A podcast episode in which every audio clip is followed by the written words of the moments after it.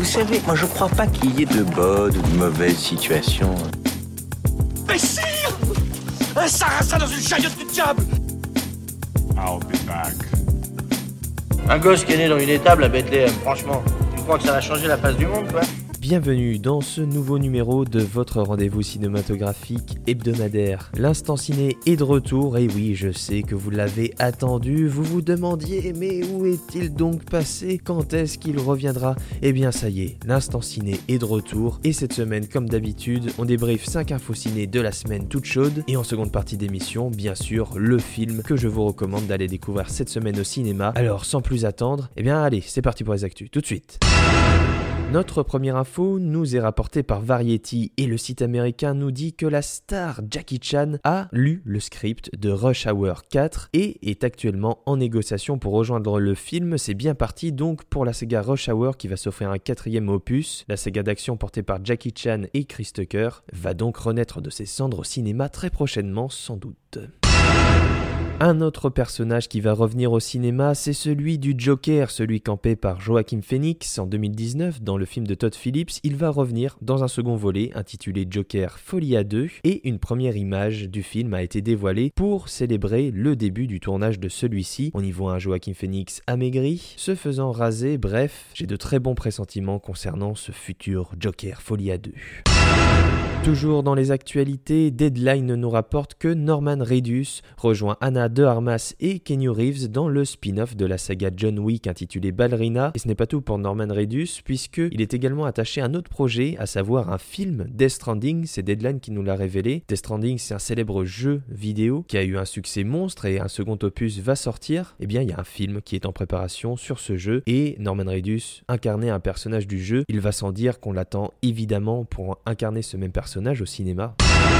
Un petit tour maintenant du côté des bandes annonces de la semaine. Cette semaine, nous avons pu découvrir la bande annonce de la comédie française Alibi.com 2, le nouveau film de la bande à Fifi à découvrir le 8 février au cinéma. Puis elle était très attendue, la première bande annonce pour Spider-Man Across the Spider-Verse, la suite du film d'animation qui a eu un succès fou. Spider-Man est de retour en animation à l'été 2023 au cinéma. Toujours dans la bande annonce, cette fois-ci, rendez-vous le 8 mars prochain pour découvrir la sixième aventure de Ghostface dans Scream avec la star de Wednesday sur Netflix, Jenna Ortega. Toujours dans les bandes annonces, un film avec Adam Driver est produit par Sam Raimi, ça s'appelle 65 La Terre d'avant, qui arrive très prochainement au cinéma. Et enfin, pour terminer ce petit tour des bandes annonces, elle a été révélée aujourd'hui même et le film est prévu pour l'été prochain au cinéma. Je parle bien évidemment de Barbie, l'adaptation du célèbre jouet. La poupée sera incarnée par Margot Robbie, accompagnée de Ryan Gosling en mode Ken, une bande annonce très surprenante à l'inspiration kubrickienne.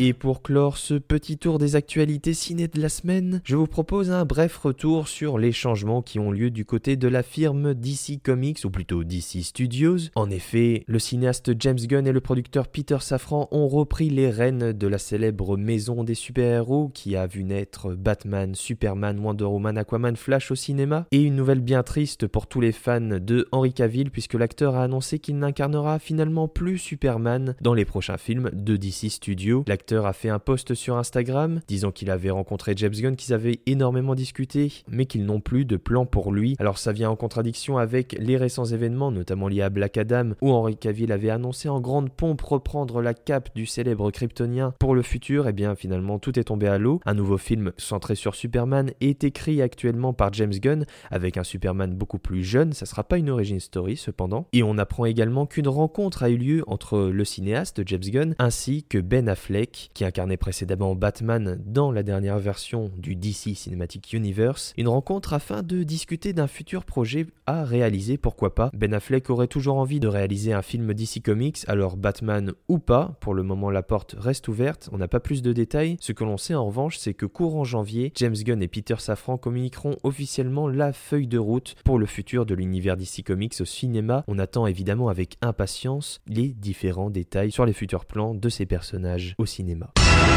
C'est maintenant l'heure du film de la semaine et quel film 13 ans plus tard, il est de retour James Cameron et son univers direction Pandora cette semaine avec le très attendu Avatar, la voix de l'eau.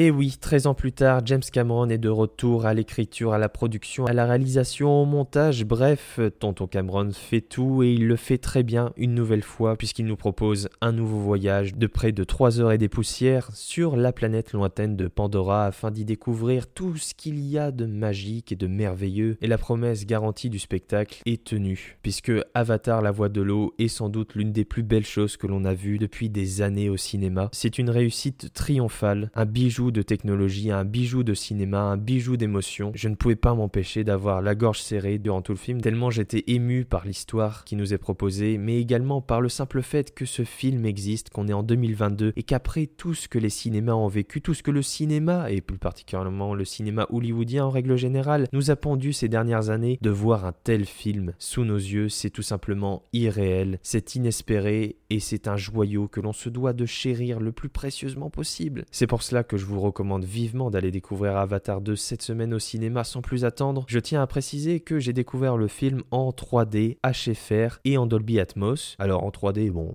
c'est à peu près ce que c'est maintenant. Et je dois dire que la 3D du film est fantastique. Le film a été tourné en 3D, donc en fait, si vous voulez, il a été pensé pour la 3D et avec le son de Dolby Atmos. Contrairement à d'autres films qu'on peut majoritairement trouver en 3D qui n'ont pas été tournés en 3D, mais dont la technologie 3D a été appliquée ensuite après son tournage, ce qui rend souvent la chose extrêmement déplaisante pour la rétine. Ici, c'est pas le cas. James Cameron a pensé son film en 3D et il l'a fait merveilleusement bien. Et j'ai dit également HFR. Alors, si le HFR ne vous dit rien, HFR c'est pour High Frame Rate. Alors, qu'est-ce que le High Frame Rate? Ce qu'il faut savoir, c'est que dans le cinéma, traditionnellement, le nombre d'images par seconde est de 24. On dit 24 FPS pour 24 frames per second. Ce qu'a fait James Cameron, c'est qu'il s'est dit je vais augmenter tout ça en élevant ça à du 70, 80, si je dis pas de bêtises, FPS. Ce qui fait que si par exemple là je mets ma main devant vous et je la bouge très très vite avec du 24 FPS, vous allez voir une main floue. Mais avec du HFR, donc avec un nombre d'images par seconde augmenté, eh bien vous allez distinguer absolument tous mes doigts, tous mes ongles. Vous allez pouvoir vérifier s'ils sont bien propres. Ça c'est la particularité du HFR. Et si vous voulez briller en société et dire que Avatar 2 c'est du HFR, je vous donne un petit conseil, vous pouvez même dire que c'est du VFR. Et le VFR c'est Variable Frame Rate, c'est-à-dire que James Cameron a eu cette idée, il s'est dit je vais pas tourner tout mon film en HFR parce que ça serait ridicule et parce que ça ferait certainement rager tous les traditionnalistes puristes du cinéma qui apprécient tant le 24 FPS. Les champs contre champs avec une caméra fixe, ça sert à rien de les tourner en HFR, je vais faire tout simplement du 24 images par seconde. En revanche, évidemment, toutes les scènes d'action avec des mouvements de caméra pour filmer les paysages, pour filmer ces personnages évoluer dans ces environnements tout simplement fantastiques, et eh bien là, je vais le tourner en HFR. Donc en soi, Avatar 2, c'est du VFR. Mais je vous encourage vivement, si vous avez un cinéma pas loin de chez vous qui le diffuse en 3D, en Dolby Atmos et surtout en HFR, de le découvrir dans ces conditions. Si vous avez un cinéma qui le diffuse en IMAX, je vous conseille également l'IMAX. Je l'ai pas vu en IMAX, mais d'après les retours que j'ai pu entendre, c'est un spectacle grandiose et qui se doit d'être vu sur le plus grand écran avec les dispositions les plus poussées possibles parce que James Cameron nous livre ici un spectacle, un spectacle d'une grande émotion. J'ai beaucoup pleuré devant le film. Le film met en avant des valeurs comme la famille, l'amitié, le respect, la loyauté, la fraternité. Il brasse plein de thématiques très fortes. On pouvait déjà être ému devant le spectacle, mais aussi l'histoire singulière que nous avait proposé le premier film il y a 13 ans. Ici, tout est décuplé, quadruplé, quintuplé, beaucoup plus poussé que ça soit dans la technologie, mais également dans l'émotion, dans la narration, dans le développement de ces personnages. On découvre une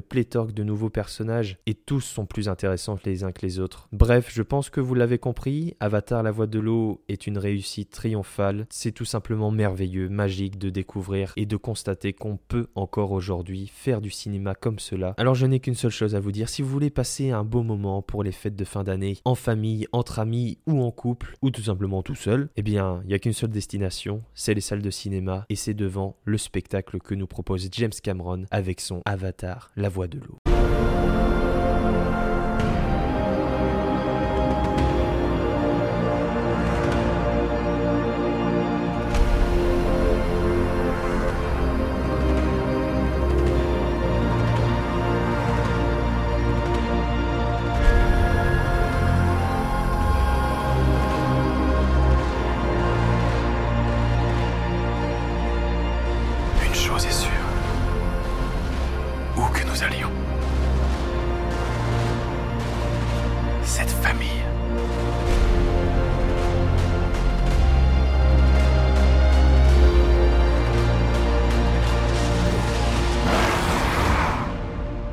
votre forteresse.